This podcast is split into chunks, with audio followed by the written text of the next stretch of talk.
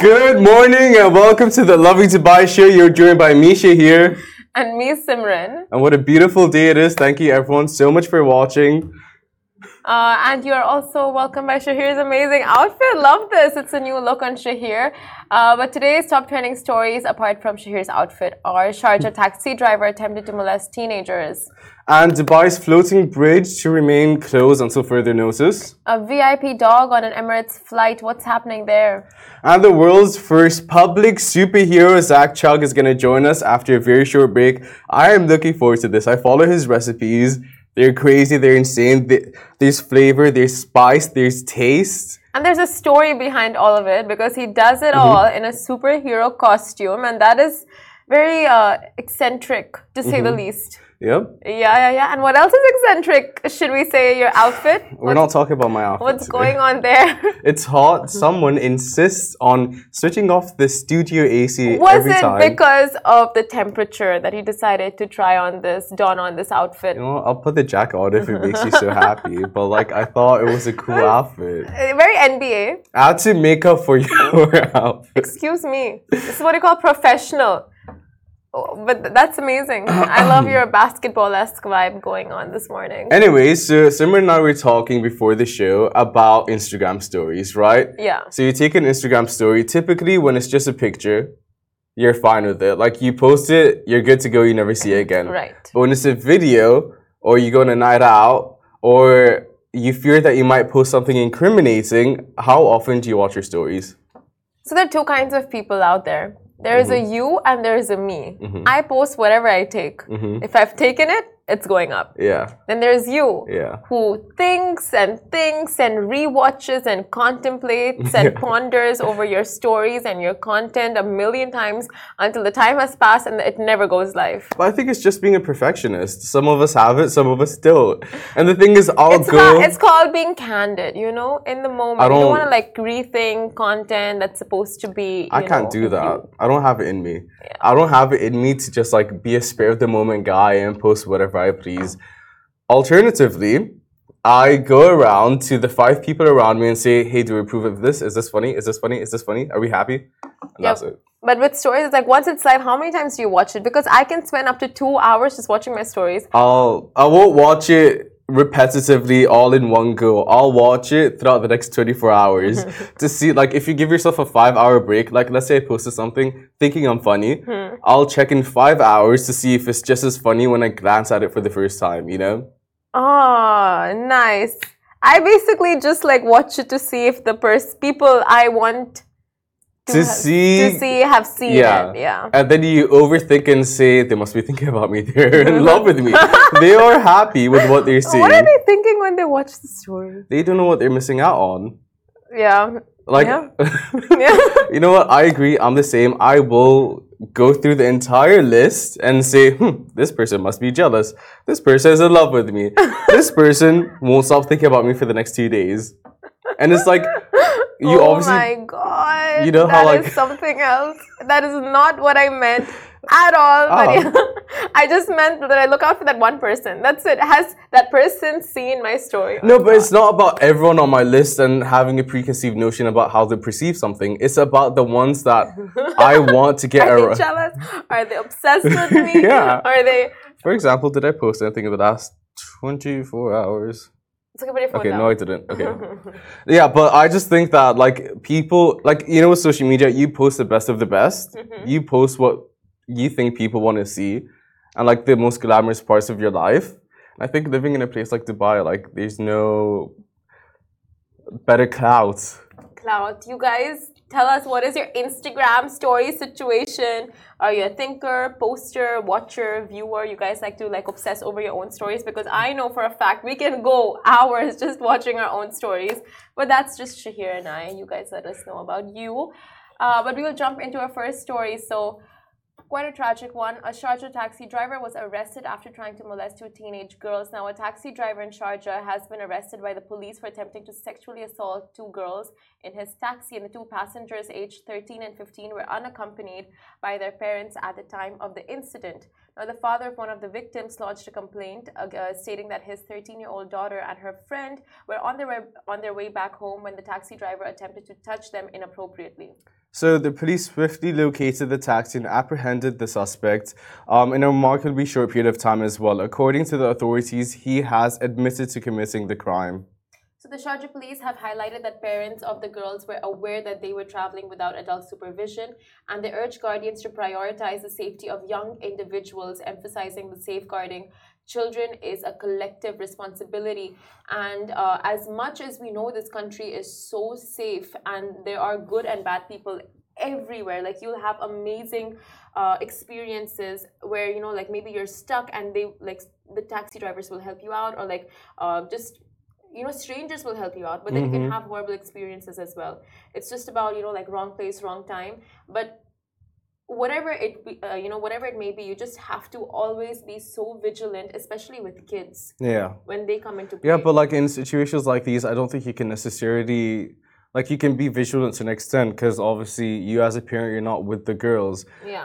And it's just like, it's tragic because that's something that they'll have to live with, you know? Yeah. Like, no matter how extreme or how far the taxi driver went, it's still going to be something that is going to impact the girls forever. 100%. And it's nice to see how the police were so swift. Yeah, exactly. Because now, especially with taxi services offering rides to children going to school and the whole carpool situation, like, you want that reassurance that your kids are in safe hands. Exactly. It's like at least that assurance is there to the parents that, oh, we have lodged a complaint, and the person who has done this to our kids or has, you know, like put them through this trauma is now going to be apprehended and away from harming any other children out there. So that is amazing on the, you know, just the Sharjah police's part.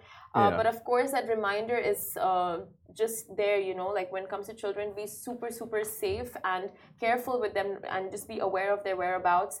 And I know, like, this situation, like Shahir said, you really can't do anything much. Like, you're sending them in a cab and that too, like, two girls together. And it's like, how much can you really protect them, you know? At some point, it's like anything could go wrong. And that's what's really the biggest fear for parents.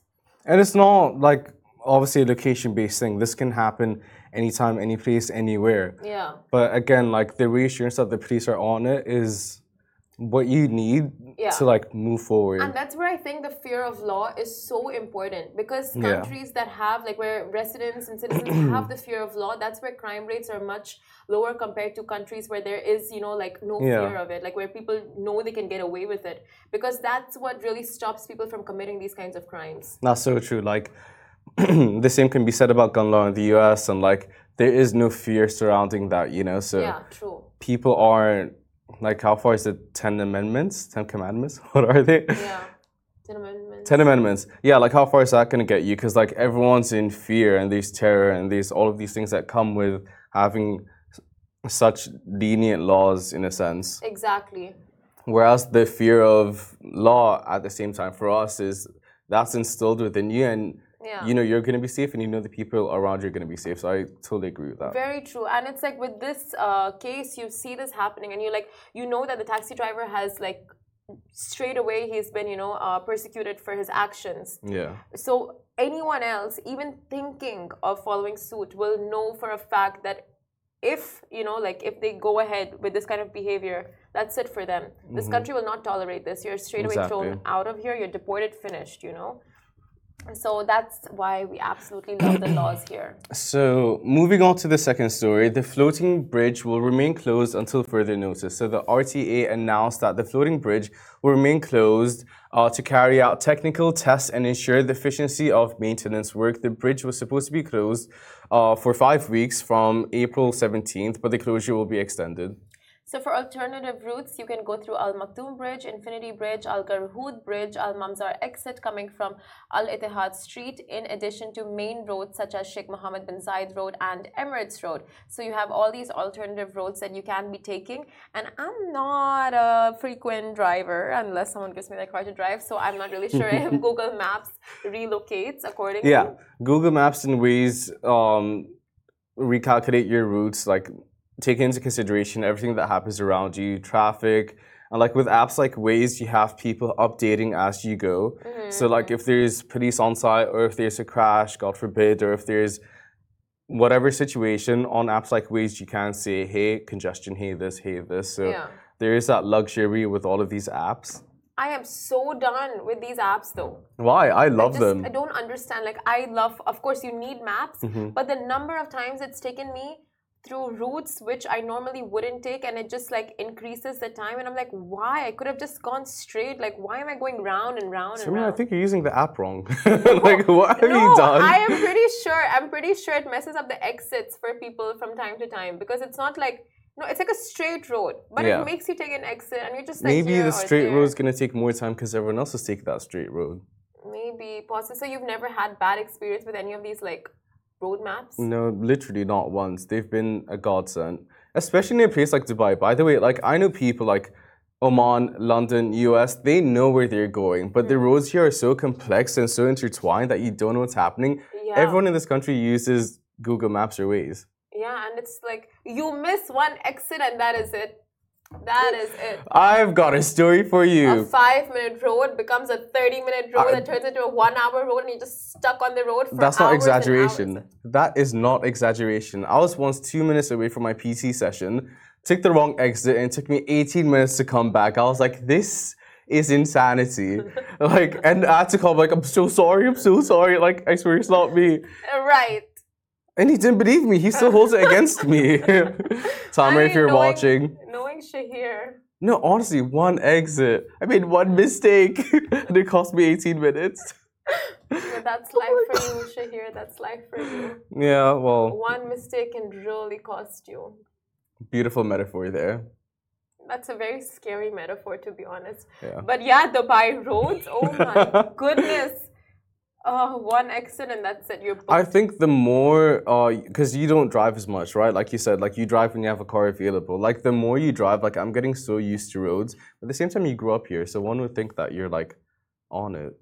I am. Pretty much. Okay. Anyway, next story. So this one is quite cute and interesting. So a doggo became a VIP on an Emirates flight. Now Lily was... Cute little Maltese. So cute. Aww. So cute. Maltesers are the cutest. So she was flying from New York City to Dubai, and the captain came out to say hello. The pictures are absolutely adorable. However, before we read out the reactions to you, here is a statement from Emirates about pets in flights. So they clarified that certain service animals are allowed to travel in cabin on some Emirates flights, subject to a number of conditions.